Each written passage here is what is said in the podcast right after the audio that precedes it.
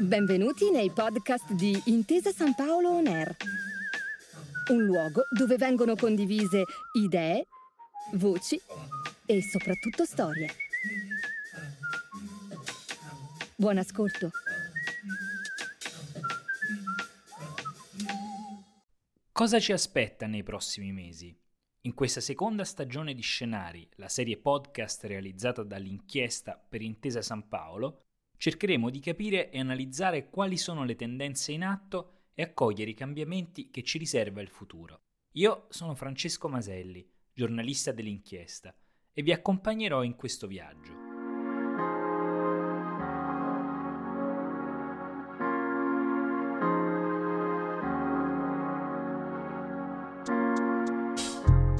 Come si può contribuire al futuro dell'Unione Europea?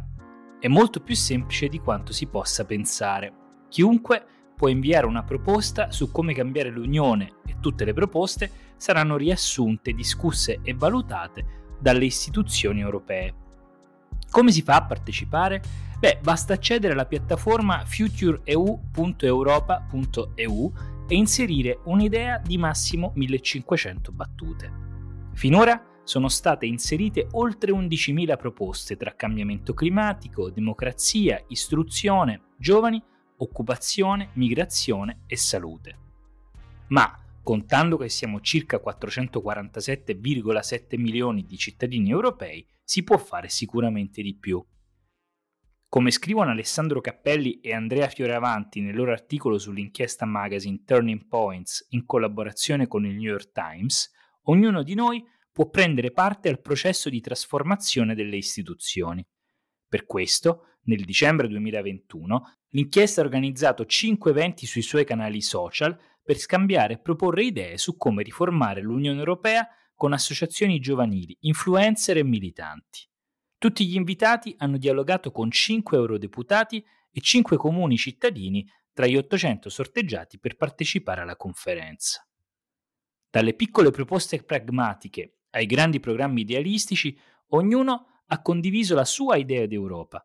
Chissà, una di queste proposte potrebbe addirittura davvero essere approvata. Per cominciare dando il buon esempio, scrivono Alessandro Cappelli e Andrea Fioravanti, anche l'Inchiesta ha messo a punto quattro proposte per migliorare l'Unione Europea. La prima riguarda il cambiamento climatico.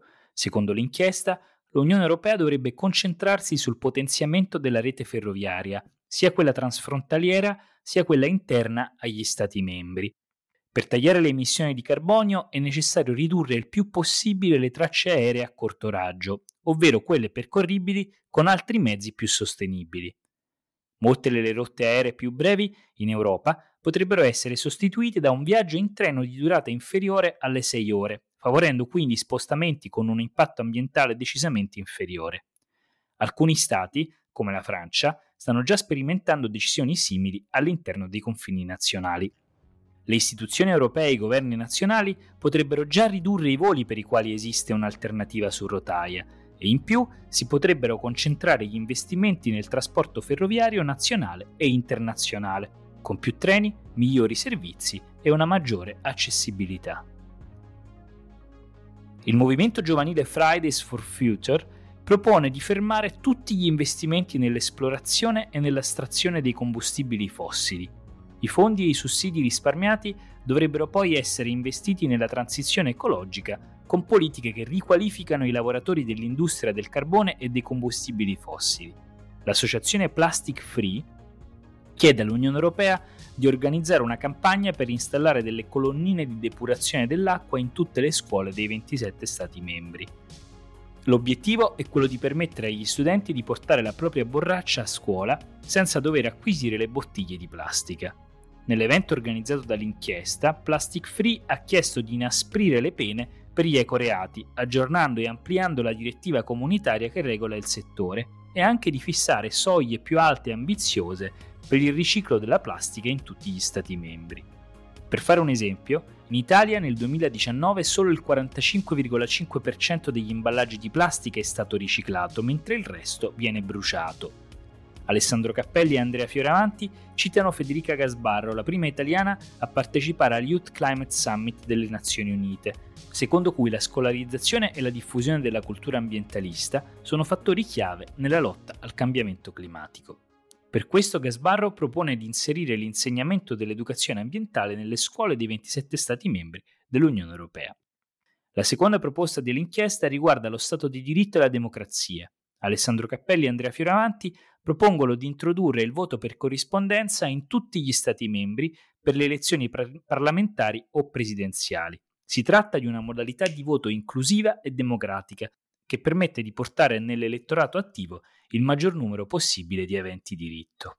Non tutti infatti possono andare a votare in modo semplice, c'è chi non può recarsi al seggio per ragioni di disabilità fisica, oppure chi è domiciliato in un luogo geograficamente lontano dal posto in cui è iscritto alla lista elettorale, come gli studenti fuori sede o in Erasmus, o ancora questo è il caso di chi è in viaggio per lavoro all'interno dell'Unione.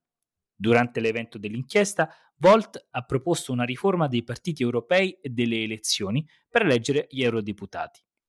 I cittadini dell'Unione dovrebbero votare per rinnovare l'Europarlamento lo stesso giorno, con lo stesso sistema di voto, le stesse soglie di sbarramento e lo stesso limite di età. European People propone invece di destinare una percentuale di P I L di ogni Stato membro all'istruzione continua, all'università e alla ricerca. In più, la quota dovrebbe aumentare qualora la previsione del P I L dovesse essere negativa o inferiore rispetto agli anni precedenti. La terza proposta dell'inchiesta riguarda l'istruzione.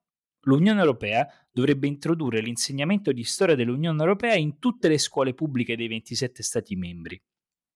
Si tratta di inserire nei programmi delle scuole primarie e secondarie un'ora settimanale aggiuntiva per far conoscere alle giovani generazioni una parte fondamentale della storia della democrazia europea contemporanea.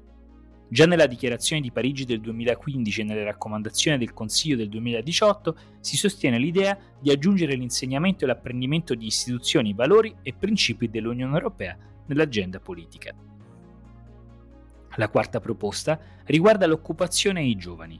Il salario minimo è considerato un importante strumento di lotta contro la povertà e contro le diseguaglianze. Per questo motivo l'inchiesta chiede un salario minimo giovanile in tutti gli Stati membri dell'Unione Europea per facilitare l'ingresso nel mondo del lavoro e garantire un'equa retribuzione anche all'inizio della carriera lavorativa. Oggi l'entità del salario minimo, negli Stati in cui è previsto dalla legge, è piuttosto variabile, non solo nell'ammontare del salario in sé, ma anche per quanto riguarda il suo rapporto con i redditi medi. Introdurre un salario minimo che stabilisca una soglia di retribuzione al di sotto della quale non si possa scendere è soprattutto un modo per arginare la povertà e garantire certezze economiche a chi lavora regolarmente a tempo pieno. L'inchiesta propone anche una legge europea che tuteli il diritto alla disconnessione e che preveda meccanismi per incentivare il lavoro a distanza. La quinta e ultima proposta è sulla salute. Tutti i cittadini europei possono ricevere assistenza sanitaria negli Stati membri, ma in caso di malattie gravi o incidenti particolari risulta difficile accedere ai propri dati clinici per condividerli con un medico locale. L'accesso transfrontaliero sicuro ai dati sanitari e quindi la condivisione sicura delle cartelle mediche dei cittadini europei in tutti gli Stati membri permetterebbe di accedere ai propri documenti sanitari elettronici da qualsiasi punto dell'Europa. Gli stessi medici hanno bisogno di cartelle cliniche affidabili per poter prestare cure migliori e nel modo più tempestivo. Ovviamente è necessario garantire il pieno rispetto del regolamento generale sulla protezione dei dati personali, che in questo caso sono particolarmente sensibili. Grazie per aver ascoltato i podcast di Intesa San Paolo On Air. Al prossimo episodio.